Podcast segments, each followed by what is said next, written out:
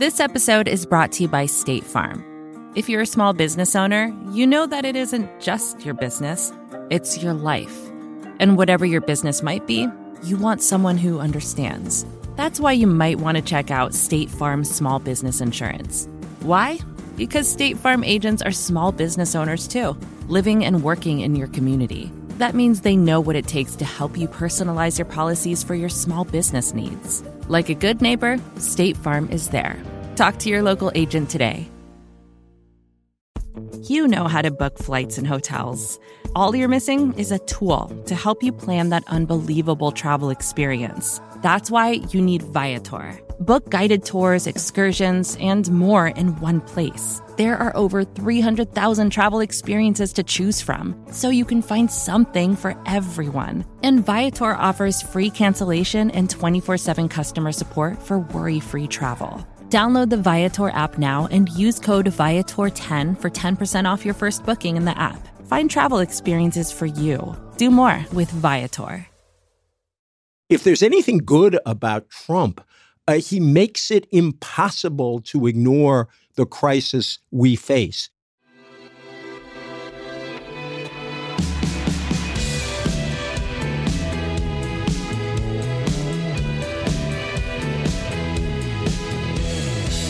Hello, welcome to the Ezra Klein Show. I am Ezra Klein. This is my show, and this is a special edition of the show. Uh, we have not one, not two, but three fantastic guests today, all all sitting at once. You're not going to have to listen to them one after the other. It's not like a nine-hour episode. Uh, but but this is a lot of fun. We have EJ Dionne, Thomas Mann, and Norm Ornstein. So you may know these folks from from from different pursuits. So Mann and Ornstein have been a writing team and an analytical team for a long time.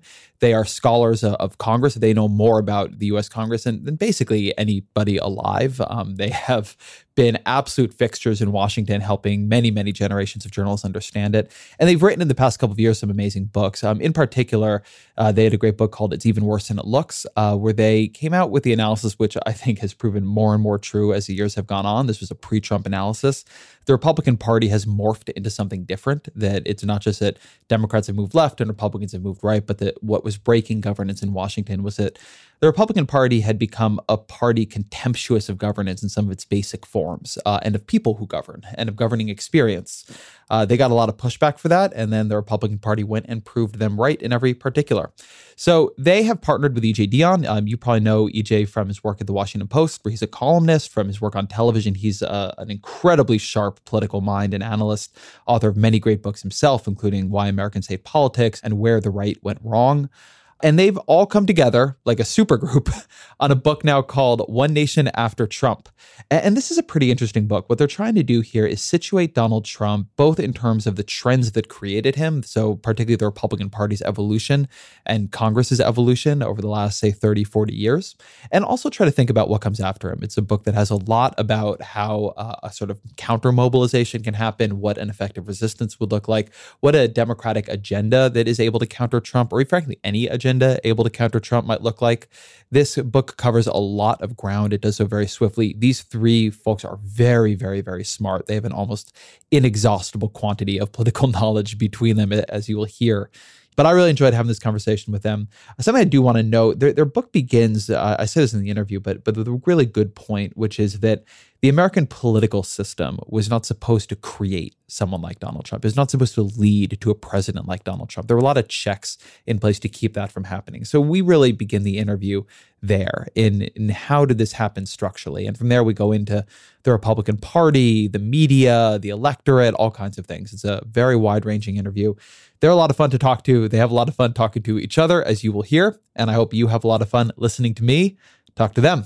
All right, without further ado, here is EJ Dionne, Thomas Mann, and Norm Ornstein. Boy, there are a lot of you. there, there are too. I don't do this. I usually do one-on-one interviews. There are too many of you. I feel. I feel a little intimidated. But we've known each other for so long. We have known each other a long time. All right, so I am here with Thomas Mann and EJ Dionne and Norm Ornstein, not necessarily in that order, uh, who are the authors of One Nation After Trump, a guide for the perplexed, the disillusioned, the desperate, and the not yet deported. Um, I'm at least one of those things. and I'm excited y'all are here. Uh, you are great scholars of American politics, and this is a time that could use a little bit more perspective. I loved the first sentence of the book. The first sentence of the book was one of my favorite sentences, which was American democracy was never supposed to give the nation a president like Donald Trump. EJ, why? Because American democracy was supposed to have a process of what you might call sifting and careful deliberation.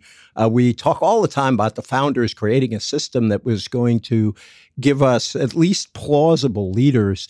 And we've never had a leader like this in our entire history. You see it just this week where there's a crisis in North Korea. This healthcare bill, I think terrible healthcare bill, is about to come up uh, for a vote. There are new developments on the Russia scandal. And what does Donald Trump do? Uh, he picks a fight with the NFL, a racial and other major league sports, a racially charged fight. Um, he's somebody who prefers tearing the country apart to governing.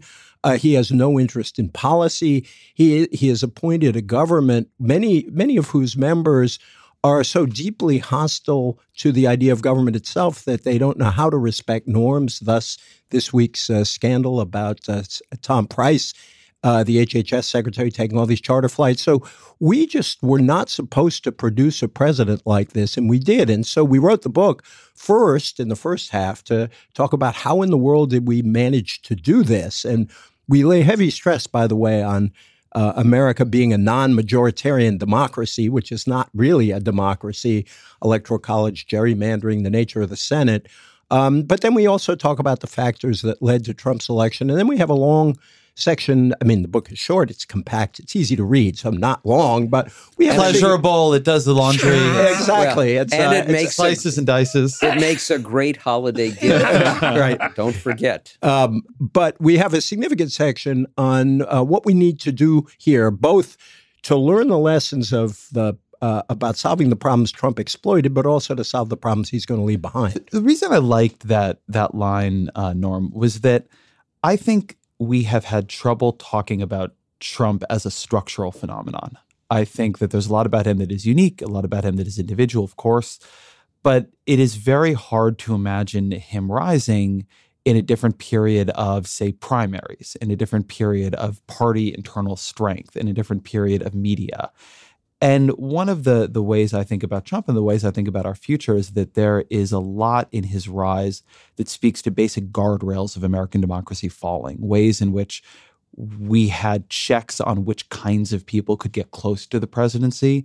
Those checks are now uh, diminished. So I, would like to hear you on that for a minute. Not not Trump himself, but what were the conditions for for this election? Uh, you're absolutely right, and I would just add one little uh, uh note here, which is uh, not only do we have trouble with all of this, but we're finding with so many of our friends in the press and elsewhere, they're having trouble not considering him as a normal president. The efforts to normalize Trump and to suggest that he's now pivoting to become a president, that's another part of this. But, you know, going back to your question to, to EJ, Alexander Hamilton wrote very eloquently about how we were putting in all of these guardrails. And those guardrails, which many of which dropped a long time ago, electors as actual people who would sift out uh, the potential candidates and make sure we didn't end up with a demagogue or somebody uh, who had no real values. But now we have all of these others. And it is absolutely the case that the way in which we select presidential nominees has been taken away from any of those people who might put some limits on what's going on. And of course, the fact is that Donald Trump, just to pick one example, was endorsed by less than a handful of all the Republicans in the House and Senate.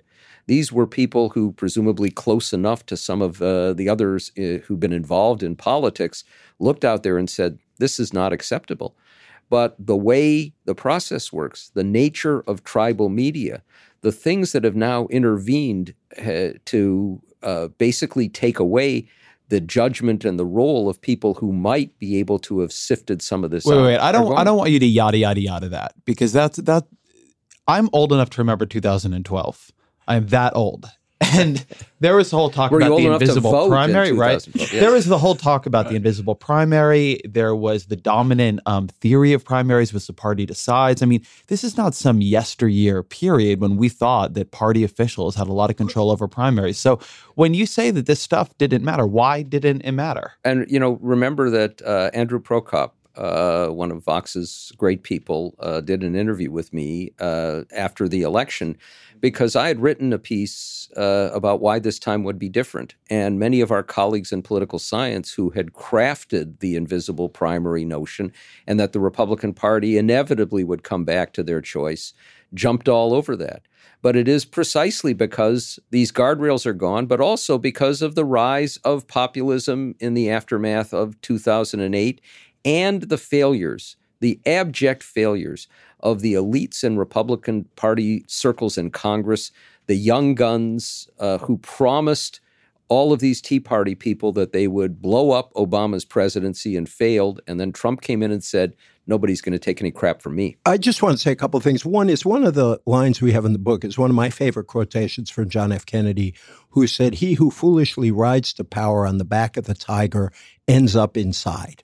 And that's what happened to the Republican establishment. They used uh, all of these radical themes. When Trump was a birther, they didn't really condemn him. John Boehner famously said, well, people can think what they want. Mitt Romney and, stood up on a stage and welcomed his endorsement. Uh, right. And, and, and abject saying, imagine this. He, he acted so excited. Exactly right.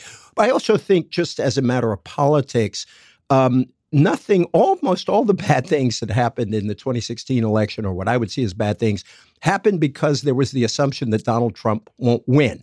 So that in the primary, you had a kind of tragedy of the commons where Republican candidates, his opponents, thought one of two things either I want to be the last man standing against Trump because I can beat him, or in Ted Cruz's case, he's going to drop out and then I want to inherit his supporters.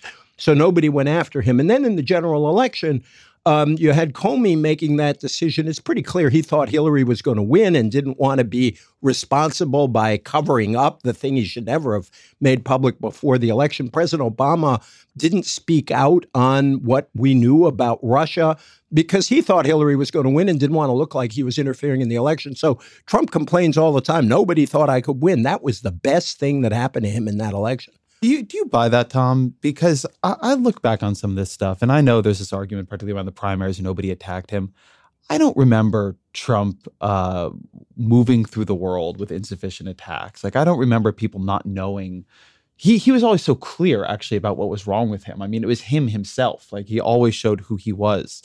Is it really that the system didn't take him seriously, or that even when it did take him seriously, the system did not have a defense mechanism that was in any way effective? I think the latter is uh, is the case in many respects, and it really takes us back to the structural issues and problems that uh, you're talking about. Part of it is the formal process of of party nomination, and then informal mechanisms that build up alongside it to try to make it work. But part of it really is the nature of our political parties today and what they are, what they stand for, where where power and influence resides, uh, whether they are governing parties or not, whether what they aspire to as parties, and and it takes us back to something we talked about uh, five years ago about the asymmetry uh, between the parties and the the fact is, uh, the radicalization of the Republican Party over a long period of time produced a kind of anti system behavior. Uh, I think weakened all kinds of informal safety guards on the system. You could see it in the actions of elected Republican officials. You could hear it in the rhetoric that was normalized during this period of time. You can see it in the in the effort of the Republican Party to use distrust in government as a means of gaining power. And that set the stage for, I think, the public accepting abnormal behavior as normal and attractive. Uh, and that's a big part of the problem. You know, one of the interesting things here, there were 17 Republican candidates. And I thought from early on that one of the outsiders would prevail, that the party decides rule would fail this time. But it could easily have been a Ben Carson, an African American conservative, celebrated neurosurgeon, a Carly Fiorina, a woman, a business uh, person, a Ted Cruz. Why did Trump emerge? He emerged from this pack when he went after the immigration issue in the grossest way. And he talked about the Muslim ban and the wall, and uh, eh, that put him to the right of Cruz, who couldn't believe it on immigration. But, you know, you look now at his gross attacks uh, in Alabama. And you see how he's using race as a divisive element. And immigration, in many ways, becomes, for a lot of his voters, a, a, surrogate for the race issue as well. That goes back to the structural issue yeah. the fact that over this long period of time, the Republican Party has become a much whiter party, and the minorities are on the Democratic side. And you've gone through a difficult period of adjustment economically and culturally, and that there, there has been a market out there for explicit racial and xenophobic appeals. I think Trump uh, was very smart in in detecting a market. This and could I just say these People things can say, be true at the same time. By the way, which is we make a very strong structural argument about the Republican Party. We have a lot in the book, as you know, about the media and the we the social media is playing a very different role now as well. All that's true, but there were very specific things that happened in this campaign you know, Donald Trump lost the Iowa caucuses. And had he lost in New Hampshire, we wouldn't be seeing this thing. And had Chris Christie not completely devastated uh, Marco Rubio in that debate, I mean, it was embarrassing. Um, I think Trump shows no loyalty. He owes Chris Christie big time for the demolition job um, he did on Marco Rubio. So that I think we need to be able to see both the structural factors and the contingent factors and again, I think it's really important that we always note that the guy lost the popular vote by 2.9 million and that the I'm gonna, election I'm hung come back. on 77,000 votes in three states. So there was a kind of casino aspect of it. And the guy who owned a lot of casinos knew how to get the number to come up. This episode is brought to you by State Farm. You've heard it before. Like a good neighbor, State Farm is there. But it's more than just a tagline. Because State Farm agents are small business owners themselves who live and work in your community. And if you're in the market for small business insurance, who better to work with than an agent who understands what it takes? State Farm agents can help you create a personalized insurance plan that fits your small business needs and budget. Talk to your local State Farm agent today about small business insurance. Like a good neighbor, State Farm is there. Support for this show comes from Slack. You're a growing business and you can't afford to slow down. If anything, you could probably use a few more hours in the day. That's why the most successful growing businesses are working together in Slack. Slack is where work happens, with all your people, data, and information in one AI powered place. Start a call instantly in huddles and ditch cumbersome calendar invites.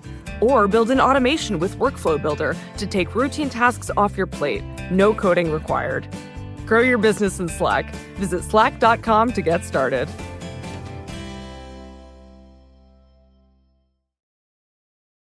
Tom, you say he was smart, that he he understood this.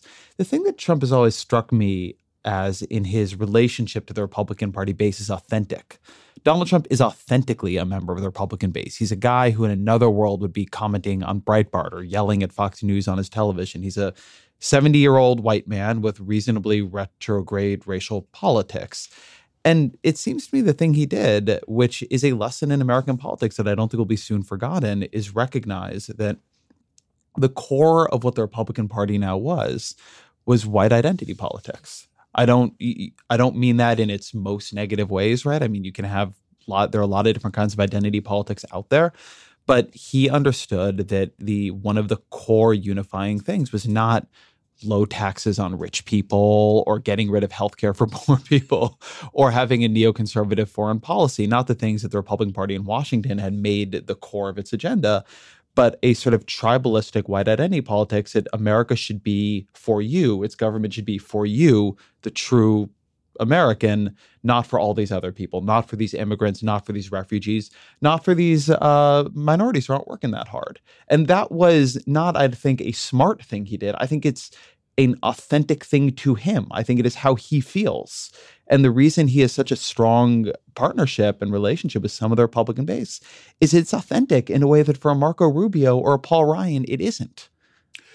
Uh, seems to me one can be authentic and cagey in sensing the time and the opportunities. I agree with you completely that that part of Donald Trump is authentic. Norm mention the speech in Alabama, and we hear it every week, if not uh, every day. So, so yes, that's who the Republican Party, not every Republican, but that's where the core of the party is. And he sensed that he didn't have to do dog whistles. He could pull out the bullhorn and uh, and scream about it, and it would help him, not hurt him. So I'm gonna, I'm gonna, ju- I'm gonna. One thing I want to move here because I think this will be useful for this. It's important to keep saying, as as you did, EJ. He didn't just not win the popular vote, but for most of the primaries, he wasn't winning most Republicans.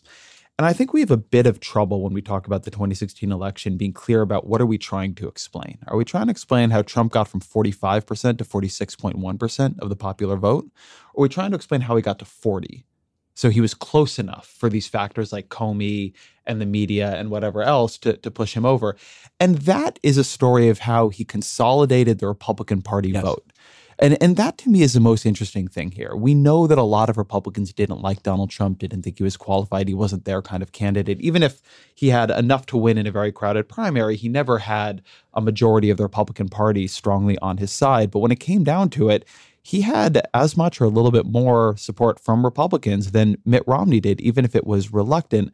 And EJ, I'm curious to hear that part of it. Why was Trump able to consolidate the Republican vote? And is the implication that anybody who wins a Republican Party primary automatically begins spitting distance from the presidency now?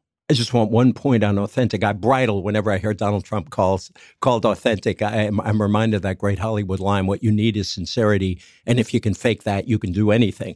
I agree that there's a history in, on the race issue going back to discrimination with his dad and going back to the Central Park Five and to the Central Park Five. So I agree that's there. But this guy has held almost every position other than race on almost every issue. And I just think we have to bear that in mind. So I think there's still a lot of what he's doing is contrived. Uh, but on your point, um, I'm really glad you underscored that because we forget that he got well over 88, uh, 80% of the Republican vote. I believe he got 90 the, Most 90, 90, 90. I think it was 88. Yeah. And the um, when you talk to the Clinton people why they lost, they have a very compact analysis. They ran their turnout among African Americans was a little lower than they expected. Their defeat among the white working class was a little higher than they expected, but also that they did not do as well among uh, the college educated whites. And he won college educated white men by with about 59%. And that's because in the middle of this faux populism, uh, he his if you looked at his tax plan, this was a classic Republican tax plan. If you look at the tax plan we're about to see from Capitol Hill, he promised the Republican constituencies, the affluent Republican constituencies, what they wanted. And a lot of those voters responded to him just like they responded to any other Republican. I think the second thing that we can't discount is there is just a lot of uh, dislike and hatred of the Clintons, including Hillary, uh, in the Republican base. My favorite exit poll finding is if you took the 18% of the electorate who had an unfavorable view of both Clinton and Trump, Trump carried them 47 30, the rest scattered among the third party people, so that um, his it, it is no accident that Trump is to this day attacking Hillary Clinton because in some part of him he understands that a reaction against her was the best thing he had going among these Republican constituencies, plus the tax cut and the deregulation, which, by the way, he's doing at an astonishing speed, and we're not paying enough attention to. You know, back in 2012, when Tom and I wrote It's Even Worse Than It Looks, everybody was talking about polarization. And we insisted on calling it tribalism because there's a real difference. You can be polarized ideologically, but still see people on the other side as having legitimacy. This was turning, it started in Washington, into viewing the other side as the enemy. And we now know from a lot of studies Alan Abramowitz and others that negative partisanship is a dominant feature. People hate the other side so much that they'll vote against them even before they vote for anybody on their own. That explains a, a solid core of Republican support for Trump. But look at the elite level as well. When the Access Hollywood tape came out, we had uh, Jason Chaffetz famously say, How can I look my 15 year old daughter in the eye if I support this guy? And then a week and a half later, he was supporting him. And he was saying, of course, we can't let Hillary Clinton be president. Paul Ryan did a conference call with his Republican colleagues in the House saying, I can no longer give any backing to this awful person. And then a week later was out campaigning with him. And what we saw, and of course, then you've got Reince Priebus, who was the author of the famous autopsy uh, for the Republican Party, saying we've got to reach out and do something on immigration, and then taking the most anti immigration nativist and becoming his chief of staff. For the elites, in large part, it was if this guy gets elected, because he has no policies that matter to him, he'll sign anything we pass. And so we want him to be president, even if we don't like him. And those signals that went out from those elite figures reinforced, I think, the negative uh, uh, partisanship as well. And it does get back to your point. Any Republican now is going to start with a base of 45% at least and be within striking distance of the White House, and especially given the biases in the system. So I want to say two things on this. Uh, one is that this, to me, we've now gotten to what is the weakness in American democracy you have, let's say, particularly in the Republican Party, a party that has lost control of its primary process, cannot in any way decide who wins its primary process. But if whoever does is now like this close to the presidency, and you can't see this on the podcast, but I'm holding my fingers up in an internationally recognized this close symbol. And, because visual uh, gesticulation is always good Imagine on, on, on audio emoji. only, right? um, so one that that feels to me, if you're stepping back from this, to be the scary side. Uh, I don't think really either party has that much control over its primaries. Republicans clearly have none. But this is now an entry point for demagogues when it used to be a gateway that demagogues couldn't get through. Because even if you're somebody who could be demagogic and effective in popular appeal, you weren't going to be able to appeal to the party uh, machinery, the party legislators, et cetera, that way. So that feels to me like one one thing that is worth looking at here. But the other that, that you just bring up, Norman, it goes back to the work you you and Tom have been doing on the Republican Party for a long time. In the book, you write that Trump represents an extreme acceleration of a process that was long underway. And you've had a Republican Party that, for all of its discomfort with Trump, has ultimately been lockstep behind him, has been there on his priorities, has been there to protect him, has been there to stand by him when he needed them to stand by him, has at a certain point begun coming out and saying, you know what? We're just, as a general rule, no longer going to talk about the crazy things he says in public because if we did, then we would never stop. This is the same party that was all moral values and, you know, and trying to impeach Bill Clinton in the 90s. So Tom, that is my question here. What is what has Trump revealed uh, not about the electorate, not about himself, but about the Republican Party itself as an institution? The people who we look at and they still look to us like normal politicians in normal suits saying normal politician stuff. Uh, you've nailed it. That uh, these are the big, big problems of American politics. I was thinking back to the founders and the concerns about demagogues and the need for small r Republican virtue and the leaders who emerge because the system otherwise couldn't constrain or tolerate, but also the the checks and balances that if some destructive person managed to sneak through the screen that they were there to stand up to it. But now we've seen with a unified Republican government that this Republican Party, which basically abandoned governing and looking for remedies to real people's problems and and found a way of politicking that was with elites and interest groups ideological, but with the broader public, it was denying the legitimacy of the other side. It was Manichean. It was they were evil. Uh, they weren't real Americans. Um, and Bannon fits so well into this and gave you know gave Trump a more substantive base for identifying all of this. But Republicans have been heading in that direction for decades. Norm and I have watched this party and work with Republicans 20 years ago, 25 years ago. They're mostly gone. There are a handful of them in elective office. And those who left tell us you're right it's not a serious party anymore. And our political system really depends upon having two plausible uh, governing parties center can left, I, center I, right. One piece of data really underscores the point you made, Ezra. In October, we did a poll, Brookings and, and PRRI, where we asked uh, everybody this question. You know, th- uh, we asked, uh, can an elected official who commits an immoral act in their personal life still behave ethically and fulfill their duties in public and professional life. Among white evangelicals in 2011, only 30% said an elected official who's immoral in these ways can fulfill their duties. in October before the election, 72%.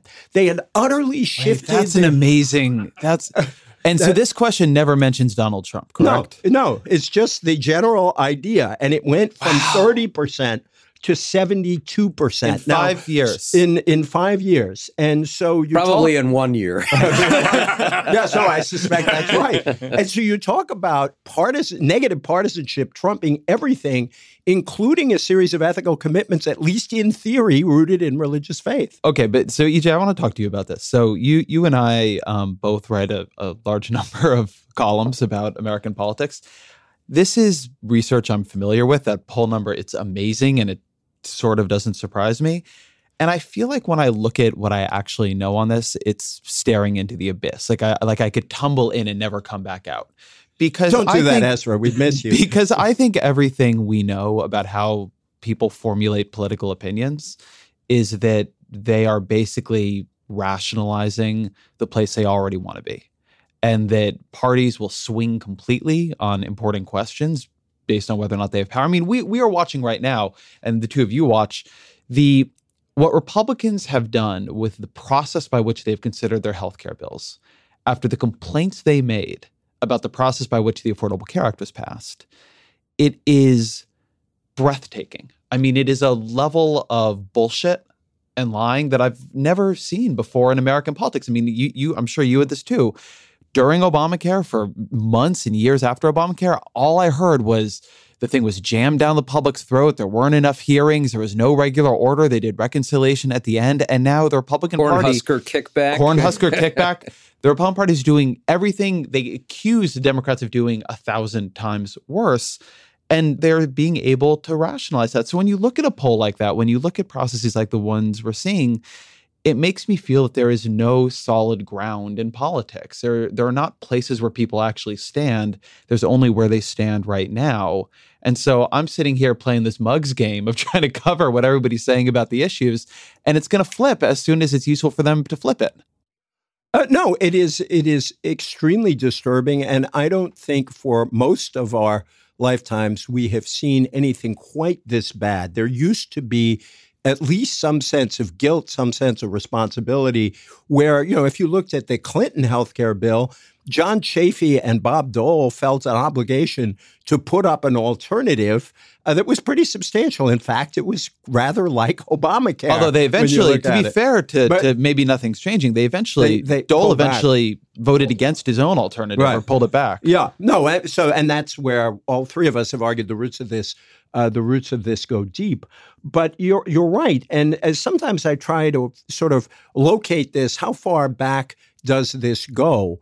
Um, you know, we sometimes I locate it all the way back to the civil rights years, where where you had really the first backlash against the media when the media were portraying what was happening in the South, the demonstrators being peaceful demonstrators being beaten. And that's when you for, first had the attack on mainstream media as a neutral arbiter of fact. Then you had the Nixon years, where again you had the same attack on uh, so called uh, liberal media, so that we have been steadily chipping away and now just tearing down the idea that there are any sort of neutral um, uh, uh, facts and numbers and ideas that we all broadly share. And then we can argue about real things like you can actually argue is a block granting health care to uh, the states instead of Obamacare a good idea. I think it's a terrible idea, but we could have a real argument about it. But they have not even permitted the process, as you say, of normal debate, normal fact finding uh, on this, where you would have months. I mean, Obamacare got hurt because they took way too long to pass it. It was out there forever.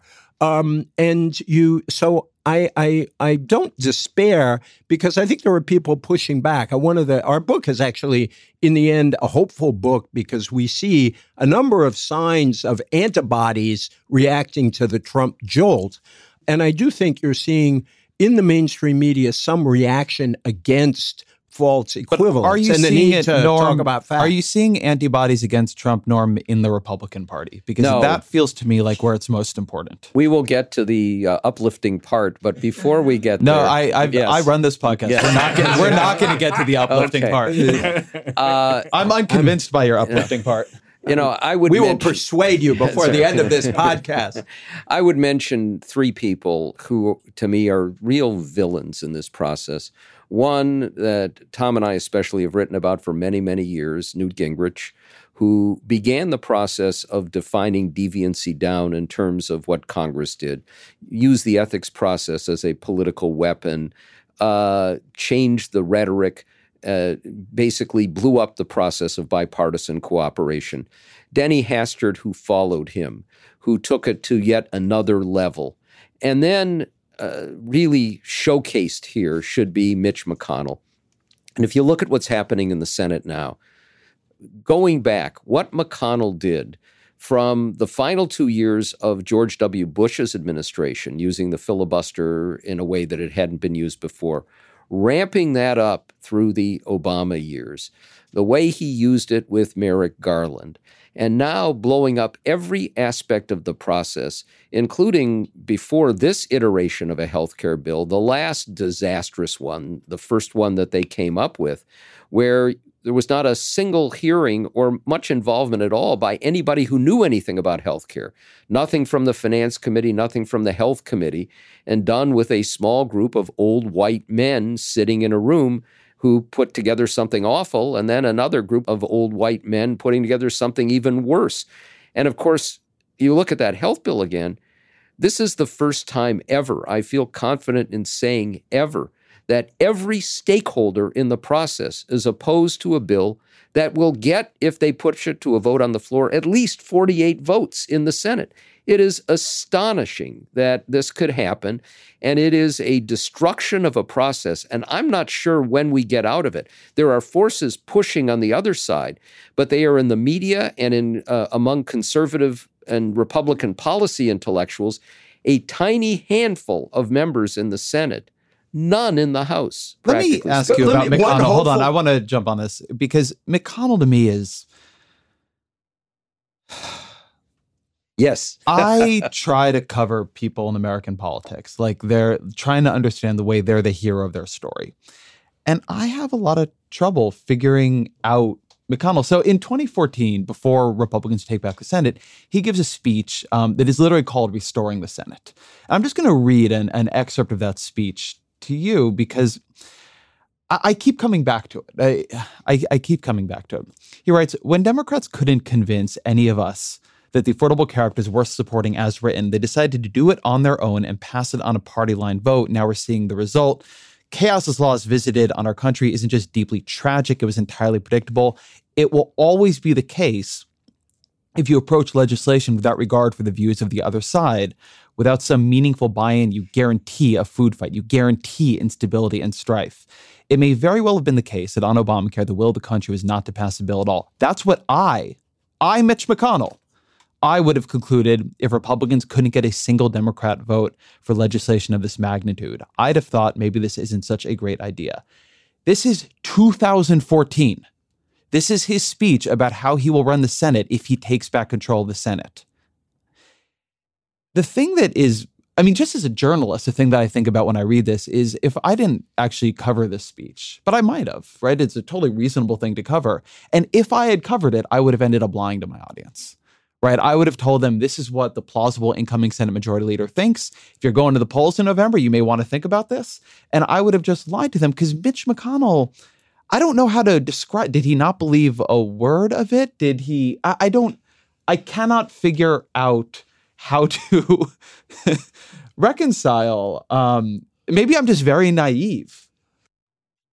It it could be pure cynicism, being instrumental, uh, but you never know. Uh, motivated reasoning affects uh, elites and leaders as well, and they That's beyond motivated to believe. reasoning. Of course, it is. Uh, of course, Like it is. I agree on But- motivated yeah. reasoning, but that's But- like that's something different. Listen, I I have not heard a, a statement by Leader McConnell uh, on anything relating to the other party or policy that had any real truth content to it. There's no Truth content is quite a term. How's that? That's like fake news. Uh, uh, like it's- processed it's cheese food so- product. It is so depressing, Ezra, to to listen to the Senate, uh, to the Congress, and to hear Republican members get up and with their talking points and say things that are just untrue,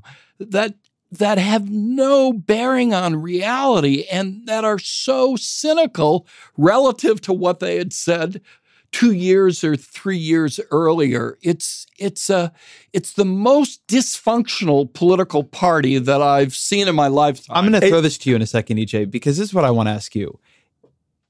I think that we look at this period in American politics, we just being the country, we being the political press, and we think, God, this what is happening here with Donald Trump is completely unique and aberrant and nuts. And and it is. But there are definitely days where I wonder if the more consequential thing that is unusual in our politics right now is actually what's happening with the Republican leadership in the House and in the Senate, what they're willing to do, what they're willing to accept, the processes they're willing to run, because the House and the Senate are supposed to be the sort of central checks and power centers in American politics. And the truth is, as crazy as Donald Trump's rhetorical approach is, as crazy as his management of the White House is, most of what is actually happening is happening in Congress.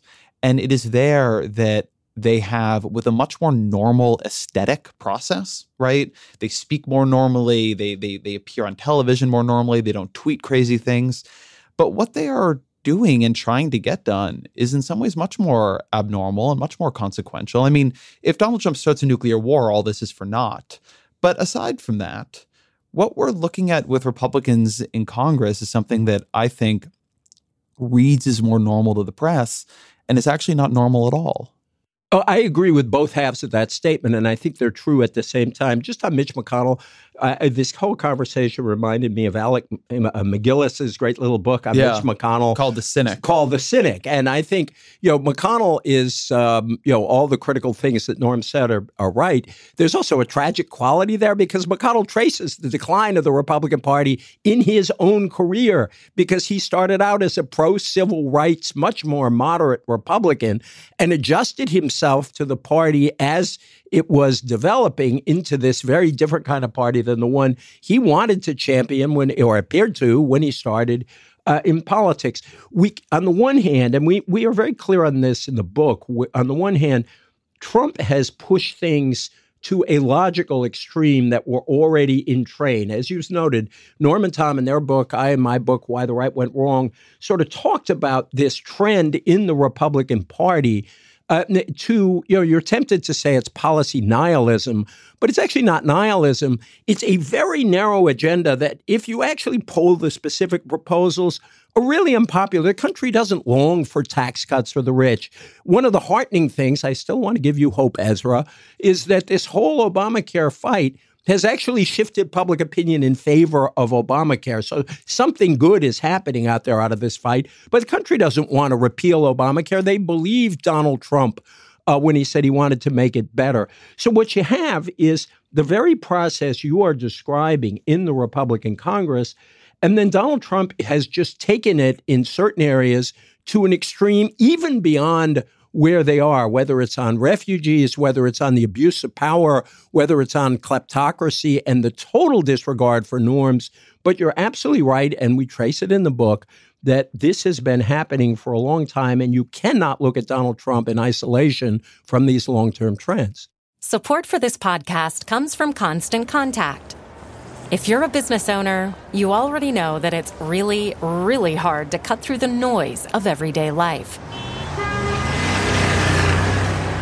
If you want to connect with your customers, you need to break through the noise. You need Constant Contact. Constant Contact is a marketing platform that makes it easy to reach new audiences, grow your customer list, and connect over email, text, social media, and more. Whether you're a marketing guru or just learning the ropes, Constant Contact offers writing assistance tools and automation features that make it simple to say the right thing at the right time. So get going and start growing your business today with a free trial at constantcontact.com. Just go to constantcontact.com right now. Constant Contact, helping the small stand tall. ConstantContact.com. This episode is brought to you by Choiceology, an original podcast from Charles Schwab. Choiceology is a show all about the psychology and economics behind our decisions. Each episode shares the latest research in behavioral science and dives into themes like can we learn to make smarter decisions and the power of do overs. The show is hosted by Katie Milkman. She's an award winning behavioral scientist, professor at the Wharton School, and author of the best selling book, How to Change.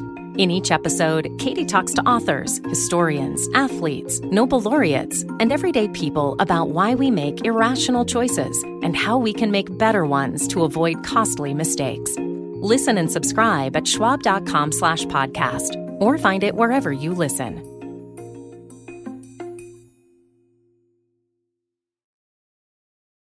Let me even look a little bit uh, broad, more broadly at the Republican Congress, because a part of our system was that an independent Congress was going to be a check on an autocratic or out of control president. So, uh, EJ mentioned earlier Tom Price and all of these uh, flights. The kleptocracy in the administration, the president, his family, his cabinet members, his advisors. How many hearings in the House and Senate on this? Zero. Okay. How Look many at- would there have been if it was Hillary Clinton's health secretary? um, I, I don't know if we could count that high. You look at Russia, and this is just astonishing to me that, you know, a party that built itself on anti communism now defending Russia's involvement in our election. Nothing done on uh, Russian attempts, which continue to interfere with and distort election outcomes in states. Not a hearing, not uh, an effort. All of that uh, really contributes to this. And even for a second to go back to the health debate, you know, I often say that when Obamacare was first in its gestation period, Eric Cantor, then the number two Republican leader in the House, said, Our alternative to Obamacare is weeks away. 400 weeks later, they started to work on one. The sense, and this was driven by McConnell and by Cantor and Ryan and McCarthy. All we have to do is unite to oppose everything, and we don't have to lift a finger, even in the majority, to come up with alternatives because our base will love it, and the tribal media, which is a major part of this, will love it, and the funders will love it. And we have to, I think what's happened here, there are Republicans in the House and Senate, mostly in the Senate, many of them, who privately are really uneasy about a lot of this, are appalled by a lot of it, with a different kind of leadership might move in a different direction. They are intimidated by the media out there that will go after them if they deviate from the cause. And look at what's happened just in the last week or two. The Koch brothers basically telling Republicans, we got a $360 million war chest here for the next election, which we will open up if you repeal Obamacare and pass the tax cuts for us. Extortion is a part of this process. it's all so dysfunctional that you, you it's hard to know where to start. Oh, but listen, Norm, look at Senator Cory Gardner. I mean, he's he's a problem solver. The No Labels gave uh, him a special award and endorsed him over Mark Udall, Republican from Republican senator from, from Colorado, Colorado yeah. and now in charge of uh, raising money for the Republican. Uh, senatorial candidates and supporting ahead. the health care well, bill. And supporting the health care bill. One point on your sort of broad trend: the, uh, the we have had a Republican Party pretty much since Reagan that has made its living attacking government. So you have people who want to serve in the government attacking the basic institutions that they want to serve in. And I think this goes to the Tom Price matter and a lot of others. When you don't have a lot of respect for government as an institution, you are unlikely to respect or defer to norms and rules about government. And you can't come together to solve problems if you say up front, we don't really believe government can solve this problem. That's the difference, even though they were cynical about it in their own way.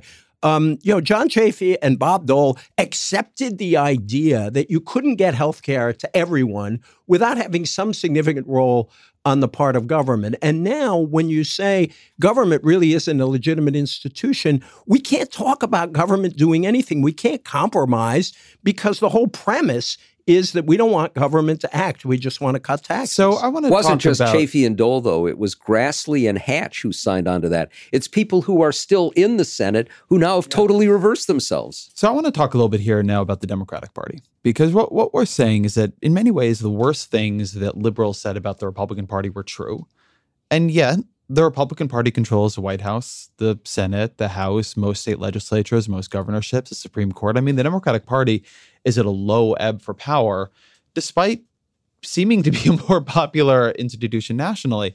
And, and so I want to run through a couple stats, some of which are in your book and some of which are not. But since 2000, 40% of presidential elections, 40% have seen Democrats win the popular vote and lose in the Electoral College. So 40%. That's a lot more than we've seen at any other sort of five election period in American life. The GOP holds a majority in the Senate, a 52 seat majority, despite having gotten only 45% of the votes. Democrats got 55%, but did not win a majority in the Senate. Democrats seem to run, depending on the estimates you look at, four to six percentage points behind their popular vote share in the House. So it's pretty widely believed that Democrats would have to win the House vote by about you know, again, depending on estimates, but the one that I believe is about plus six in order to take back the House. The Democratic Party is operating in American politics right now from a pretty severe handicap where we talk a lot about persuasion. We talk uh, almost all discussions we have about American politics, about 2016, about Donald Trump, about all of it are about what is a more popular message, what is persuasion, how do you get people to your side.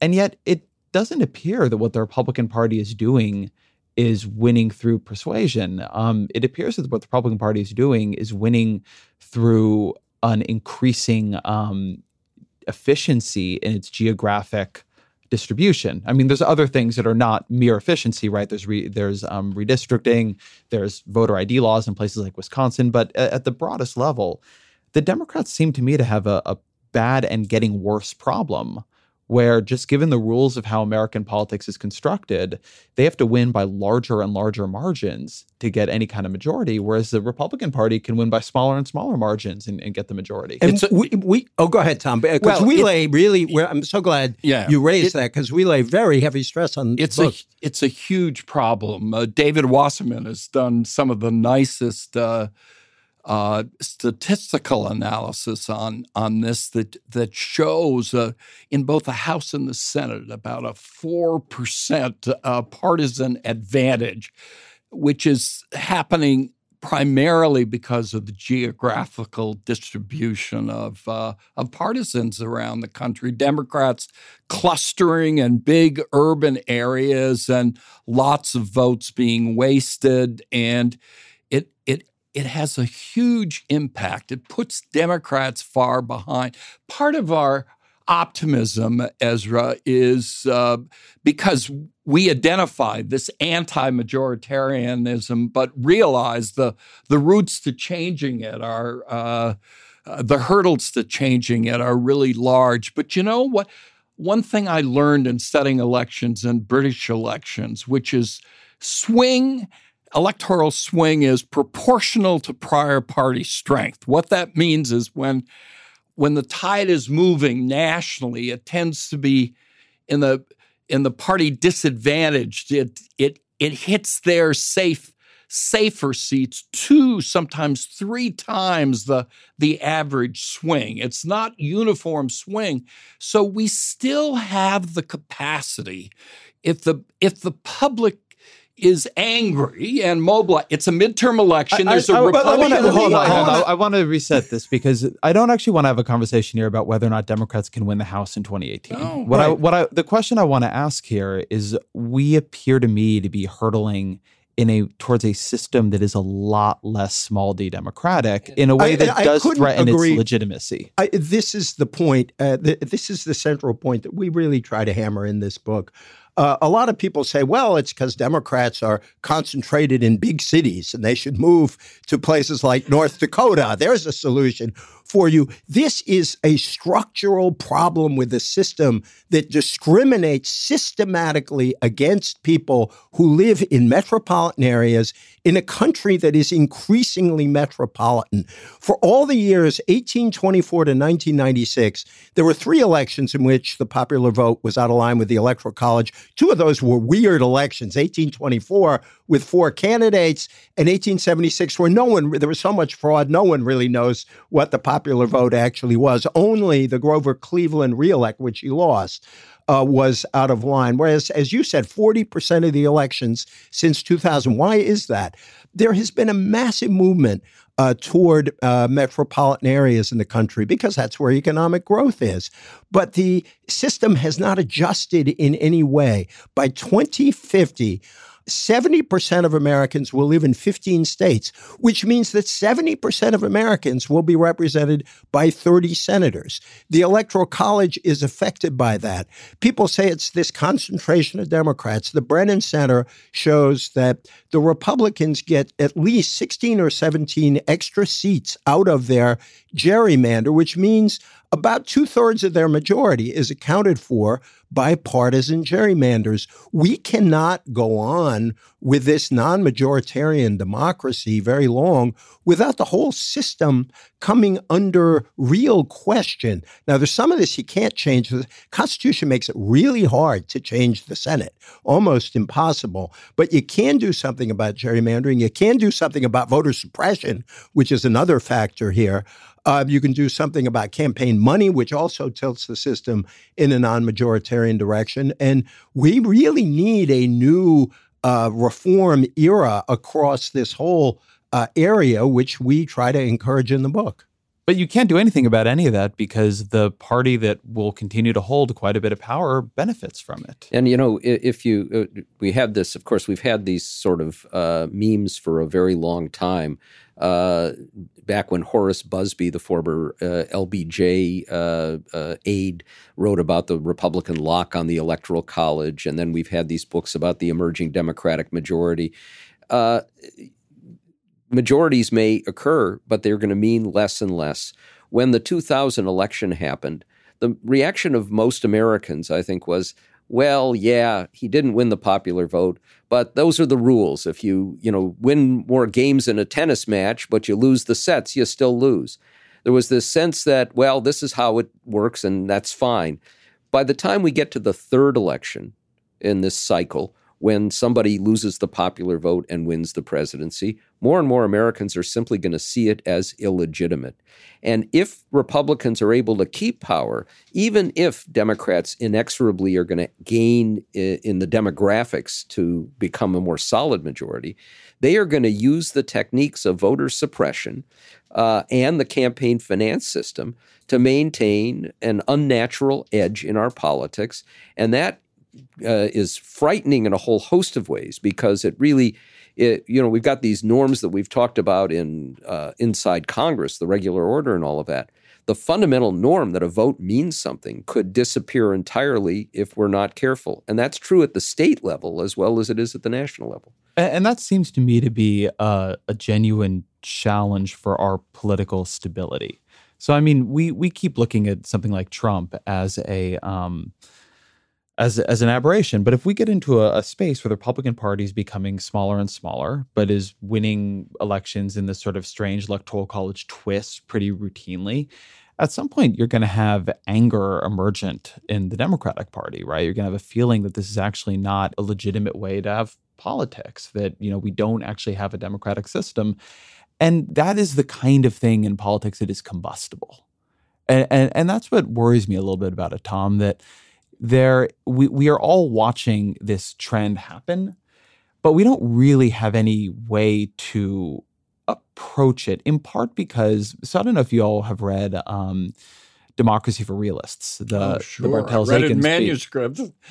so I think it's an excellent book. And and one of the things they say about it is that one of the tilts in American politics is that you're only allowed to solve problems with the political system by re-emphasizing pieces of the political system that, that the problems in democracy can only be solved with more american democracy and that questioning how the system works the way it is framed in american politics is entirely sore loserdom right? It's entirely power grab. It's entirely it, it's it is a subject that is more or less kept sacrosanct from um, criticism. Uh, and and that doesn't feel to me like it's going to be a sustainable equilibrium if we're going to go into this direction, as EJ says, and as you all write in your book, where, say, in the Senate, 30% of the population gets 70 of 100 senators.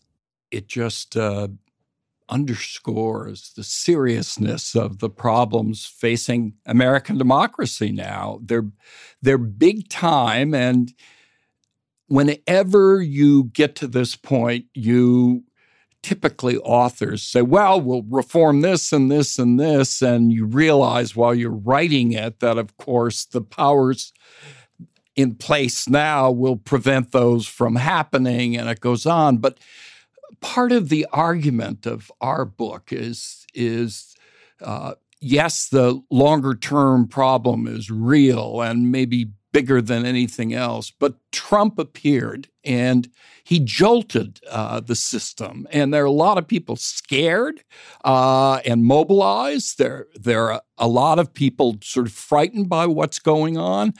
You don't need to educate 150 million voters to do this. You need some millions of activists to begin in part at lower levels of uh, of government. Part of the reason Democrats are in such bad shape in state and local government is they held the White House for eight years. They were in pretty good shape when George W. Bush was in the White House. But I, I think the the fear, uh, the embarrassment of what this party allowed to happen, and and how it put our nation at at risk and diminished us in the world and in our very lives has the potential of producing uh, something. We we had an event uh, uh, last night, uh, yesterday afternoon at Politics and Prose, and it was just electric. Mind you, it's a selective audience.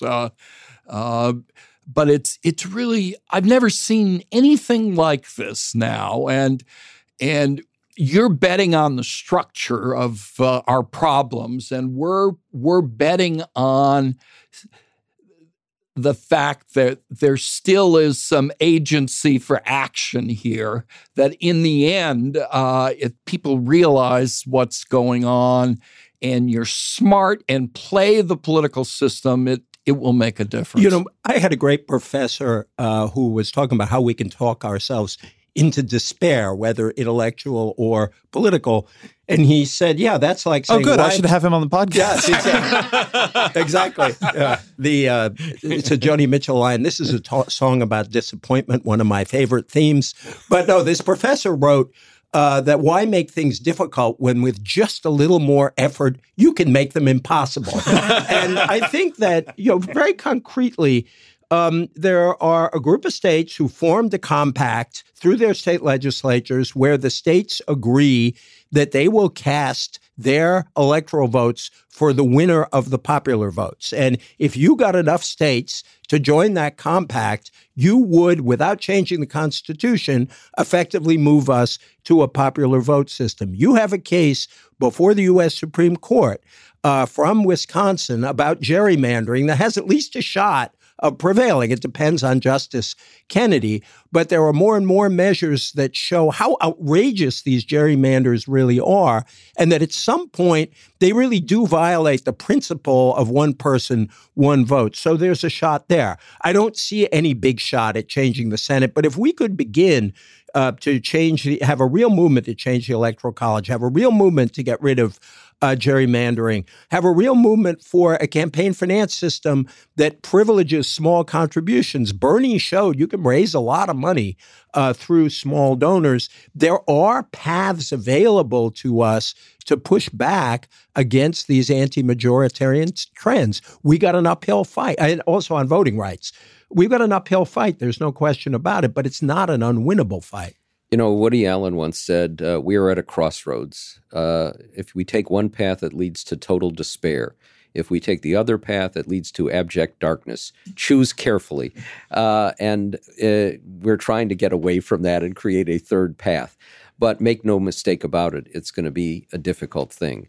one of the things I worry about that people aren't talking about very much is we're not that far away from a constitutional convention called by the states but that's a constitutional convention that will be dominated by the Sean Hannitys and Laura Ingrahams of the world unless there is an even more massive mobilization. The kinds of constitutional changes we might like won't necessarily be uh, on the uh, uh, agenda. Having Take said, out necessarily, I think. Right. Period. Having having said that, we are seeing in many states referendums move forward, for example, and that I think have a much greater chance of success at changing the redistricting process. We've seen a referendum in Seattle that created these Patriot dollars, where you can actually inject small contributions into the political system by giving everybody vouchers that they can use for whatever candidates they want for $25 a piece. There are some positive signs out there, but this is an uphill struggle. And if we don't have this mobilization continue and even be accentuated, uh, then we're going to hit a, a, period of so very I'll, rough times. I'll tell you, I'm a little bit surprised to see the three of you place so much weight on popular mobilization in this book, which is uh, there's no doubt that having an, a very high level popular mobilization in American life would, would be a good thing, right? Um, certainly if it is pointed in the right direction. But um, that I think is the answer people come up with every time that they're out of power. And they get a bit of it usually, right? The Republican Party got the Tea Party, the Democratic Party now has resistance, and, and these things are associated with the parties, but not not obviously identical to them, in some cases even a little bit hostile to them. But there just does not seem to me, when we're talking about these large scale, long term structural questions, to be good examples of these things continuing for that period of time. And I, I, think after Barack Obama, there was this hope that the Obama forces would come in and revolutionize politics, and of course they did not. I think there's this hope that that Bernie Sanders would lead a political revolution. That that that did not happen, at least not as of yet. I one of my um, this is somewhere where I sort of agree with Andrew Sullivan, who, who has written that you know, the nice thing about living in an advanced democracy is that you're supposed to be able to not pay that much attention to politics. Um, I'm interested in politics. I, I, I like paying attention to it, but but a lot of people don't. And I think in some ways a measure of a system is that you're supposed to be able to just be a voter and then also have your life and have things go reasonably okay. Now, this may not be one of those periods, but while it is extremely easy for me to imagine a mobilization that leads to Democrats retaking the House in 2018 and Donald Trump, who again only won after losing the popular vote and getting 77,000 crucial votes. I mean, it's very easy to imagine Donald Trump losing in 2020 it is not easy for me to imagine some Trump triggered mobilization that continues after Donald Trump and makes these kinds of structural changes in American life. That seems to me to be hoping for something that history suggests is not in the offing. I think history actually tells us that you're right, these mobilization periods are unusual, but they tend to arise in response to a crisis and then we mobilize. Uh, the abolitionist movement, unfortunately, that whole fight led to a civil war, although we did eventually get rid of slavery. The, prog- the populist and progressive eras, our populist era, which was a reaction to the Gilded Age and really led to a long period of reform through the New Deal, the mobilization of the labor movement in the 1930s. And a lot of people told Martin Luther King that what he wanted to do through the civil rights movement and A. Philip Randolph and all those folks, this isn't going to work. And it did. So we do have experiences in our history when the country looks at an injustice and says this has to be righted, or a dysfunction and says this has to be corrected, where we do act. And if there's anything good about Trump, uh, he makes it impossible to ignore the crisis we face. We could have gone through a slow period where these problems sort of get worse and worse, but very slowly.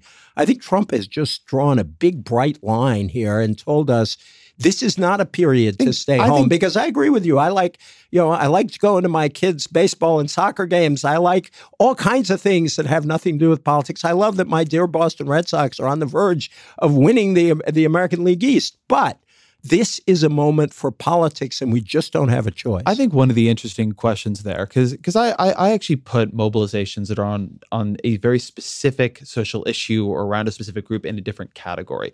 I think we, by the way, are seeing an extended mobilization around that, around Black Lives Matter. I think that you could very well see big immigration rights mobilizations coming in in, in the next sort of decade. But in terms of broad-based political coalition mobilizations, because that's what you're actually talking about here. Maybe the the only thing that I think is really an example there is a progressive era. But in terms of broad-based political coalitions, what seems to me to happen repeatedly is that they burn out after they get the person out of office. And it's very hard to mobilize in politics around structural reforms and for extended periods of time. I think, you know, people criticize the way the Obama um, group used their their folks, but I'm not exactly sure if they'd taken the opposite path, it would have looked differently. And I think something right now that you're seeing in the Republican Party is a surprise that, you know, Donald Trump had the big rallies, he had the big crowds. Like, where are all those people now? And instead, you have the resistance emergent. And so, I again, I, I want to push you a little bit on this question. How do you keep a mobilization from burning out as soon as it has gotten the offensive character, the offensive politician, the offensive majority out of power? Because then there tends to be this okay, we won. And then people get disappointed when the win doesn't bring that much, and that disappointment leads to disempowerment and demobilization. You know, you're you're you're right. Uh, certainly, that uh, there's far too much focus on Trump per se now, and not on these larger pathologies, particularly in the Republican Party. And here I would say it's not just a mass mobilization. Uh, if I look at Republicans in state legislatures, they're more batshit crazy than Republicans in Congress. We're moving in the wrong direction in terms of an elite taking back a party, which will inevitably be a very conservative party, but turning it into a problem solving party. And here we need a, a, mobilization of elites as well. We're seeing it in a heartening way with people like Jennifer Rubin and Evan McMullin and Bill Kristol and others, some of whom we never would have imagined getting involved here precious few politicians inside the Republican Party. There's another danger, though, I think, on the Democratic Party side.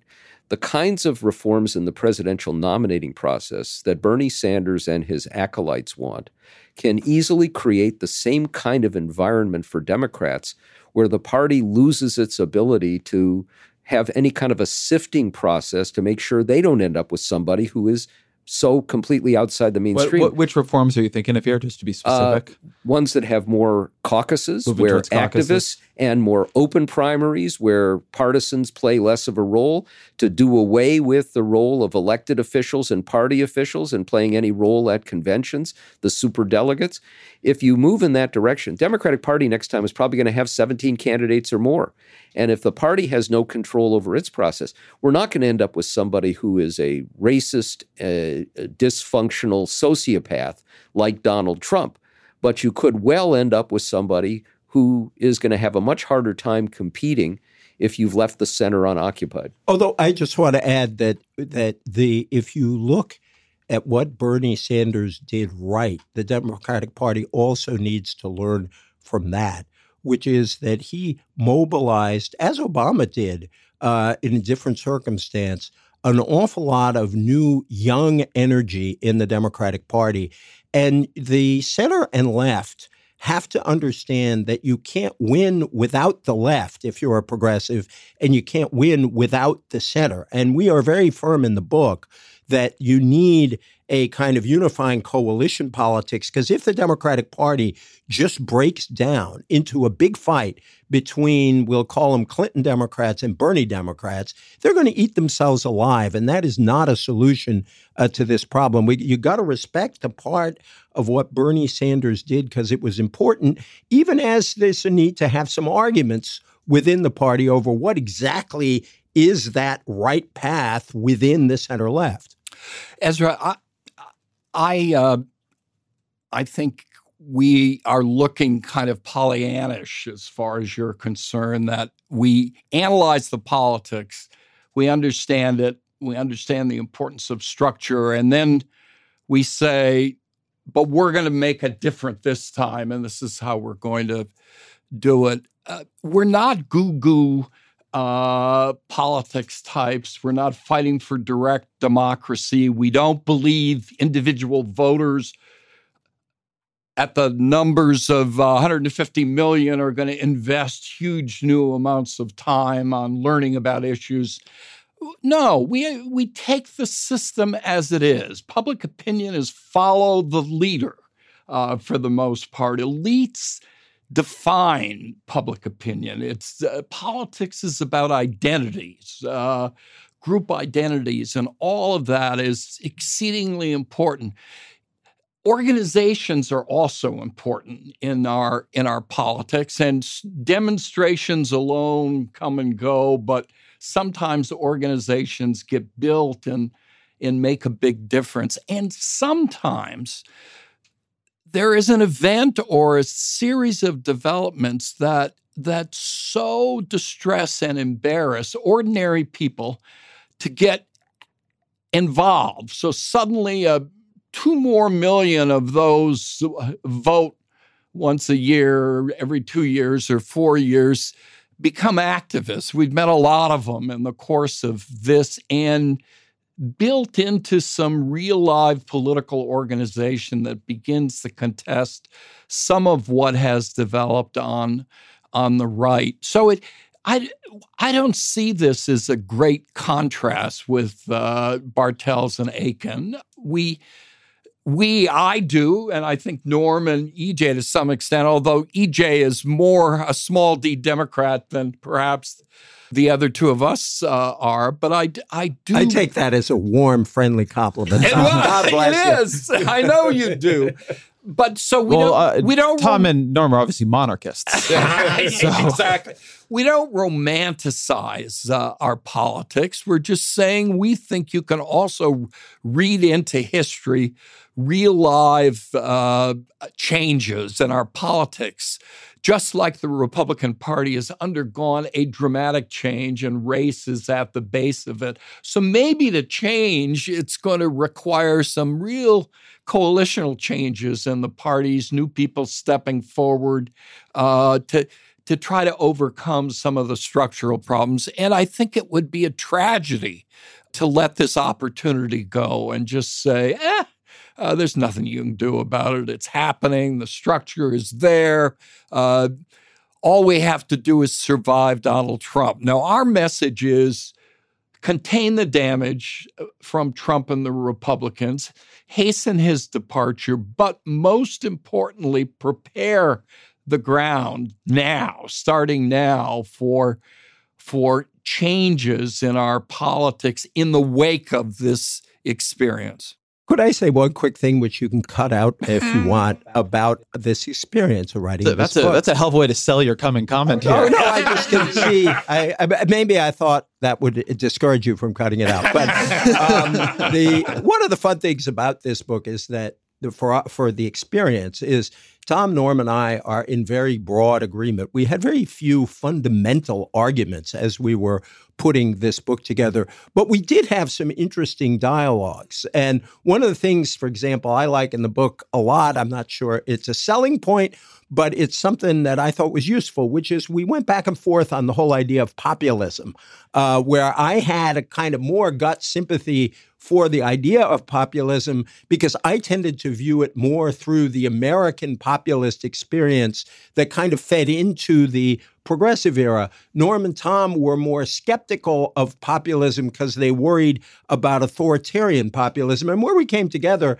is A, showing that populism as a concept is really complicated, viewed differently in Europe than it is in the United States, but also viewed differently by different kinds of Americans.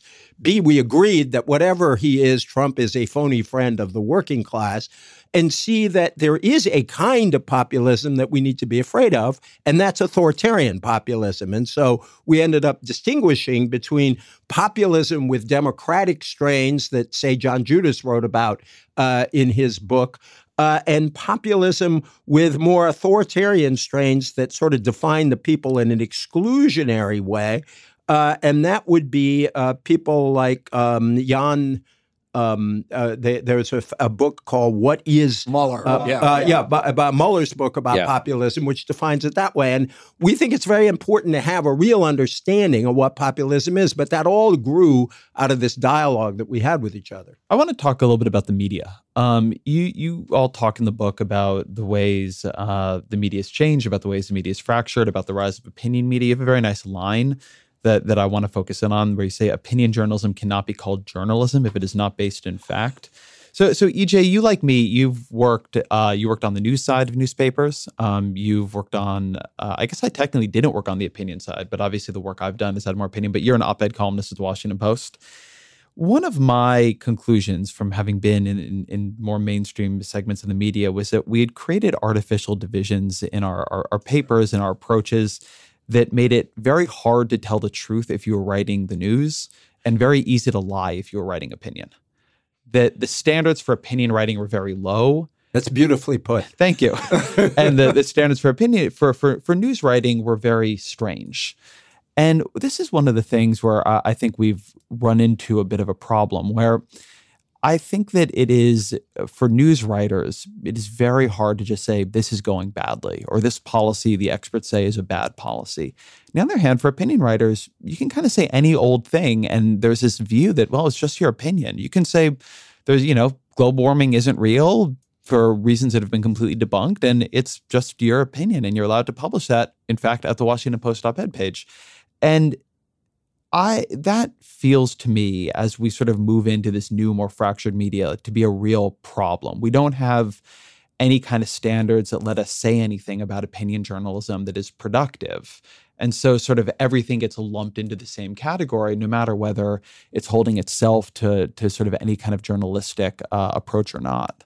Uh, I'm glad you quoted that line because I wrote it prompted by Tom, which is where the fun of a, of a collaboration. I know comes. you guys all like each other. It was a fun time writing this book. why, why, not? I get um, it. maybe maybe we could get more sales if we talked about the fierce arguments we had all the time. I think that we have to think of truth as the fundamental standard of journalism, whether it's opinion journalism or um, a, a, non-opinion journalism, regular what we think of as old-fashioned journalism. That means, just as you say, that um, our friends who are not opinion writers in journalism cannot pretend that there are two sides to factual questions when there's only one side. And I think you've seen some movement on that actually in that. journalism, particularly, for example, on climate change. And I think under Trump, there was this big debate at the beginning should you call a lie a lie? And now there is far more willingness when something uh, is almost certainly an intentional lie. People are calling it a lie. This is a good thing. I think that people are on the healthcare bill. I think one of the reasons opinion has changed is because daily journalists have been willing to say, this is exactly what this bill does. And if the other side says, no, it doesn't do that, but it is demonstrably the case that that is false, people are now reporting it. But on the opinion side, I think we who are on the opinion side need to wa- wage a real war on behalf of factually based opinion. I don't mind if somebody thinks I am completely out to lunch in what I think. What bothers me is if I ever make a mistake, I do not want to have something in a column that is a phony fact, which will send all your folks out there searching for any mistake I've ever made. But, you know, an honest mistake you correct, but you shouldn't base opinion on falsehood. And that's what, in the opinion world, we have to fight for. So, in a funny way, journalism is journalism, it's about truth and fact. And that's the standard you got to hold to on either side of this line opinion, non opinion. But you know, this is one of these areas we, we write about a fair amount too about the asymmetry involved here between the tribal media on the right and the mainstream media. That even where you see errors and problems in the mainstream media, and there are plenty of them, this sense of shame at reporting something that's wrong, the desire to move it back in a different direction, the sense that you have to report all sides or at least both sides, some of which tilts very badly in a wrong direction, contrasts with a right wing media that deliberately lies and puts out information that is, in effect, propaganda, but it has a substantial audience that comes to believe things that are absolutely not true. And that is a an enormous challenge that we I have. think a very interesting example of this is Tucker Carlson. So Tucker Carlson, I don't remember when this was, but it's CPAC maybe eight years ago, something like that. He gets up and he gives a speech at this big conservative conference and he says, look, like we have our problems with mainstream media, but the truth is we badly need New, the New York Times. We badly need institutions on the right that are of that quality that can do that kind of reporting. We have, you know, got ourselves in our own ideological echo chamber. We believe things that aren't true. And, and this is covered very positively. I mean, it's a positive sentiment. He starts in the aftermath of this his website called the Daily Caller.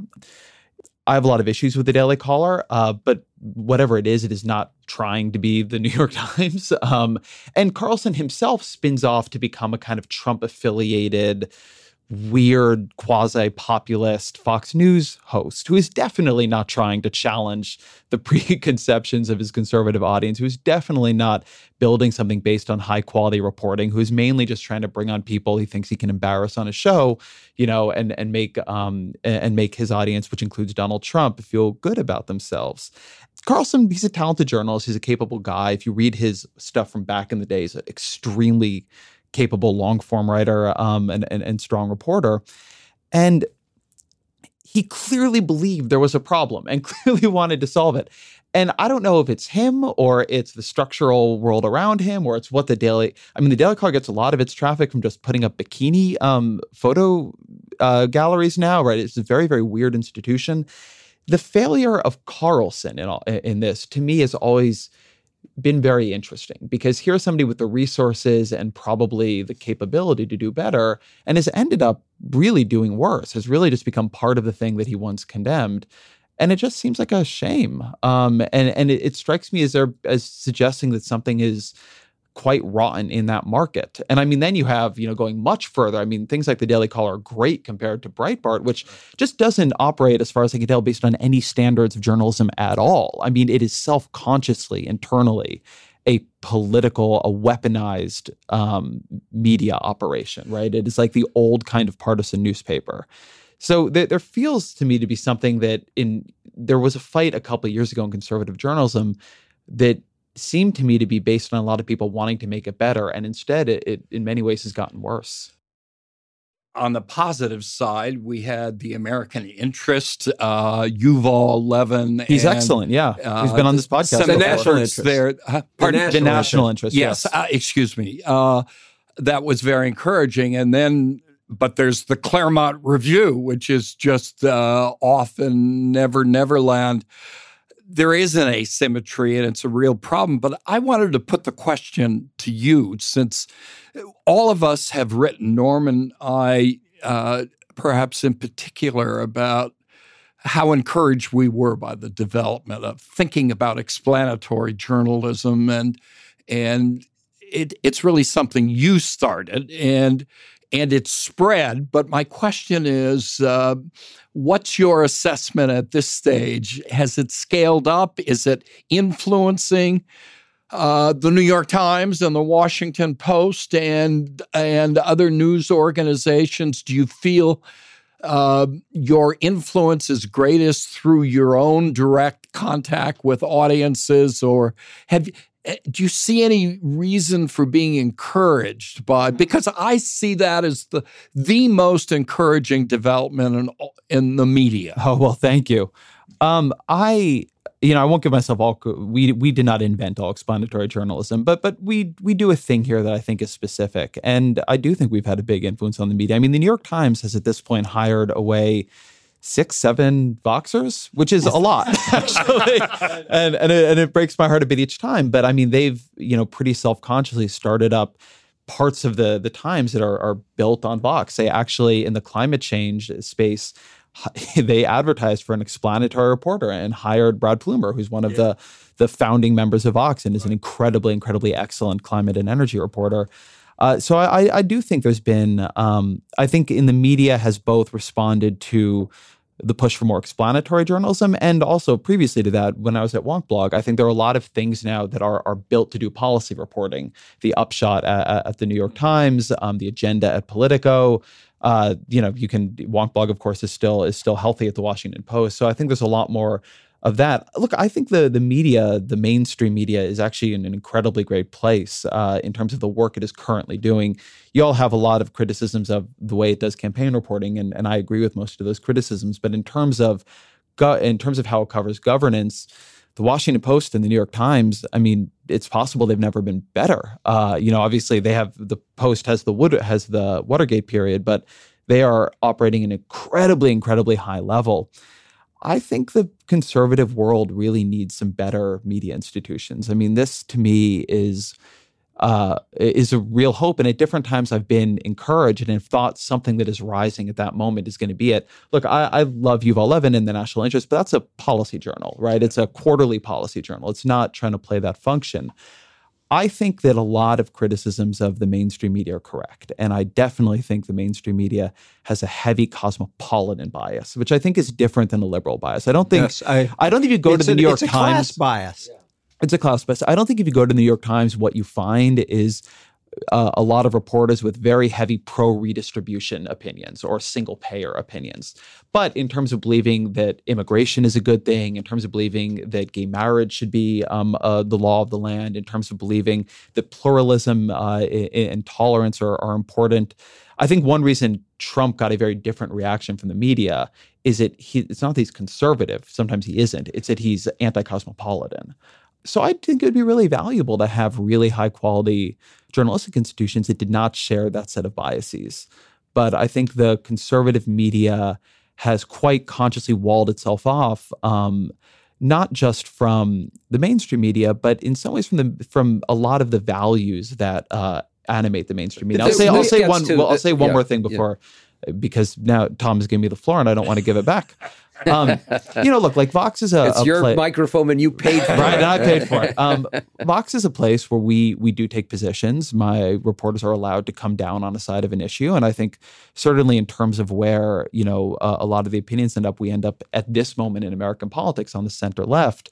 Although, if I would like to have a Republican administration that it didn't feel like the only way to cover it was was often hostile, but we try very hard to um, we are animated and we come from and go to this, these places that you know exist within this long um, journalistic tradition. And so we're we're we are we are part of that stream. And i think one problem for the conservative media which has often felt itself in opposition opposition to the mainstream media is it it has because of that thrown out a lot of the standards of the mainstream media which could apply to journalism coming from a conservative point of view as well as any other kind of journalism. So l- let me just talk for a minute about business models. You know, I'm really encouraged that you found a business model that works. The Washington Post is making money now. The, the Post and the Times are on the upswing. Other newspapers are still struggling to find a business model. I look at Tucker Carlson, and to me, it's all business model. Yeah. It's cynical, but you know, Carlson used to have a show on Fox and then got bumped off. Now he's showcased he's making a ton of money. The Daily Caller, the more outrageous it gets, the more uh, eyeballs it gets.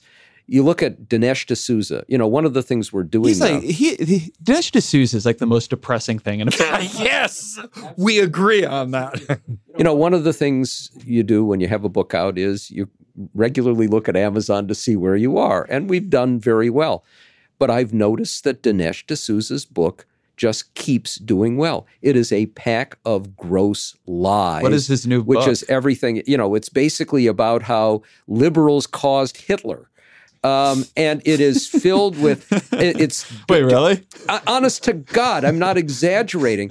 And it's, you know, it hovers up there on the New York Times Do bestseller you think list. he's just fucking with us? He's like, you know what? I'm gonna. You know, I Yes. bet I can. like that feels like a dare. That Having book. said that, a guy who was, you know, fired from being president of a college for his sexual actions, who went to jail for a brief period of time for violating campaign finance laws, is making a ton of money and he does these movies that are absolute distortions. One of the real problems we have is that on the right, the more outrageous you get, this is the Ann Coulter principle, the better you can do and you become a celebrity. And that is a challenge because if business models work that way, and if they encourage the worst kind of behavior, and maybe even incitement to riot at times, and Rush Limbaugh comes very close to that, we've got a problem, and I don't know how to solve it. You know, one of the things we talk about in the book is this fascinating uh, joint MIT Harvard study, a couple of centers up there, uh, which looked at uh, you know millions of news stories and who read what, and the, their bottom line was that people on the liberal side, yes, they did consume some liberal media or progressive media, but they also uh, consumed a significant amount, a great deal of mainstream media. Whereas on the conservative side, they found that there were a whole lot of conservatives who only consumed conservative media. That's point one. Point two, which actually should distress those of us who are in the mainstream media, is some of the tropes developed by the far right media, as we are learning, sometimes encouraged by the Russians or aided by the Russians. Those tropes ended up somehow working their way into the mainstream media. So you've got a double problem here which is that there is, and this isn't true of all conservatives, there are plenty of conservatives we know who read the New York Times or the Washington Post, but there is a very significant body of opinion on the right and a real market uh, for pure uh, conservative opinion and at times just pure uh, propaganda. And I don't know uh, any way to remedy that over the long run except to hope. Uh, that young people who tend to be more progressive on the whole than older people and are sort of uh, generally sophi- somewhat sophisticated about their uh, consumption habits uh, might kind of break this trend. I mean, you really need a new generation of conservatives to say, hold on, this kind of politics is completely losing our generation. Uh, and I don't know if I think uh, there's the potential of that out there, but I don't know if it's uh, going to happen. You know, EJ is a little more optimistic than I am about the soul searching going on among mainstream journalists in the aftermath of the campaign. But one area that As uh, Margaret Thatcher Yes. said, he would, wouldn't he? Yes, that's right. Um, one area that fits in what he just said. So, you know, WikiLeaks publishes all this stuff, including uh, personal emails uh, from John Podesta, a lot of stuff that was nothing but gossip. And the mainstream media jumped all over it and, you know, published a lot of stuff that was just inappropriate to publish, right? But it was, oh boy, we've got gossip here. We can do it without even thinking about it. That was the Russians manipulating our election process and having some useful tools here. I'd like to see more people in the, especially editors, who might say, you know, now that we've seen this happen, maybe we should be planning ahead for the next time so we don't make the same mistake. So it's funny. I think I about this a lot. We cover these. Yeah. And uh, one thing that I reflect on is we knew where they were coming from. I mean, the whole we all did. Um, we knew at the New York Times, we knew at the Washington Post, we knew at Vox. We everybody knew where this was coming from. There was a lot of writing about it and reporting on it at the time. And there are, I, I try to think of how of would we have done something different because I think there are there are interesting questions here. One is that some of it was not important. Some of it was gossip, and some of it wasn't. Right? I mean, some of it was John Podesta's risotto recipe, and then some of it was actually interesting insights into the policymaking process, into who was doing what. It would have been news. And if it had only been the risotto recipe, it might have helped Clinton in the campaign. It would have, if it had been leaked to us in another way, it would have been newsworthy in a in a in a, in a normal way. Um, then the next thing is that the media is highly competitive. That's part of what the internet has done. And so when all of your competitors are covering this stuff, then for you to not cover it, what it really looks like is biased right? What it really looks like is you're not covering the stuff that hurts Hillary Clinton because you want to help out Hillary Clinton. Um, and so that's also like a reputational risk to, to, to you as an organization. What you almost need is for there to be some kind of cross media agreement, which I believe would actually be illegal. But um, which we're seeing in France and Germany. But you could have standards that, that are around these things. I just I don't know how to think about them because the final thing I'll say is that the media does subsist for to a very large degree on on heavy amounts of leaking. Right, we're we're constantly getting things that people don't want us to have. I agree that having come as part of another country's organized operations against us is very, very, very different and very scary um, and, and, should be thought of probably another way. But particularly in a case where it's not even 100% clear where it's coming from, and WikiLeaks was just enough plausible deniability, it becomes a little bit hard to say why this leak and not that leak, right? If you're Donald Trump, you're conservative listening to this well, okay, so you've got an organized campaign of leaking from Russia. That's bad. But isn't it also bad to have an organized campaign of leaking coming from within America's national security apparatus, attempting to discredit or undermine or otherwise embarrass the president of the United States? And nobody in the media is doing anything but patting themselves on the back over that. We, the, you, we have had this discussion, and I have made very much the same kind of point you did, which well, is you're a perceptive political thinker. I've always, no, thought. I'm, I'm, I'm uh, formed by all the years I spent in journalism. I mean, the problem problem with the WikiLeaks, the challenge it posed, is that there was some genuinely newsworthy information there that the news media are going to have uh, a lot of trouble just saying, well, we're not going to report this. I think there are two things we might learn from this. I think what we probably failed, well, I think what we did fail to do was to underscore more than we did that there was this Russian disinformation uh, campaign going on and that it was designed to hurt Hillary Clinton, and that the stories themselves, we might have emphasized this more uh, in the course of the stories. I mean, the whole business at the beginning of the Democratic convention about um, uh, Debbie Wasserman Schultz and all of that, it really was aimed at the Democratic convention, wherever all that information came from. Um, and I also think that we do need to think about, as uh, the Europeans are, and as I think American journalists are, um, how can you uh, at least fight the disinformation aspects of these uh, campaigns. But, you know, the Russians aren't stupid. They know that American journalists, like journalists anywhere, are going to jump at new information. I, I will say, though, but I, I think this is, I often think this fake news and even a little bit the Russian disinformation stuff, this is almost the easy question. This is the one everybody agrees fake news I, is no, bad. that's uh, totally right. It's the real the, news. The harder, the is, harder question is, for instance, the way the media covered Hillary Clinton's emails, right. which yes was not coming for the most part from Russia. Uh, it's actually always hard because there were so many different email issues. But I, I, mean here, um, you know, Hillary Clinton's server emails, a private state government server. You know, there's that famous Gallup word cloud of what did what were voters hearing about Hillary Clinton, and just email is the biggest word. And that's something where we were doing legitimate reporting where the news, again, for the most part, was coming from legitimate sources, where the media felt pretty good about what it was doing. And it was so outsized. And none of it was false. It was just so out of magnitude. Right. I always think about that. And I believe it was an NBC News forum. Um, I think you all read about it in the book, actually, where it was a national security forum. I think she got some like seven questions, and four or five were on the emails. Right. And that's the thing where I think the media is having a, a, grand old time complaining about fake news because also it makes us look good, right? To be talking about fake news, like, well, we're the real news. But I think much more damaging in, in the election was what Jonathan Chait talked about is the abnormalization of Hillary Clinton, the usage Absolutely. of the emails and so forth to make her seem like some kind of completely um, cynical and possibly criminal candidate. And uh, Norma, a, but there's there's a larger question here too that I think uh, has not yet been addressed. Some of that information was not true. It was leaked, for example, by the Benghazi Committee, and the New York Times became a channel for stuff that was distorted. And then later on, the Democrats on the committee pointed out that it had been distorted information. We have on the other side of this a huge front page story in the New York Times right before the election. FBI says the Russian stuff doesn't mean anything at all.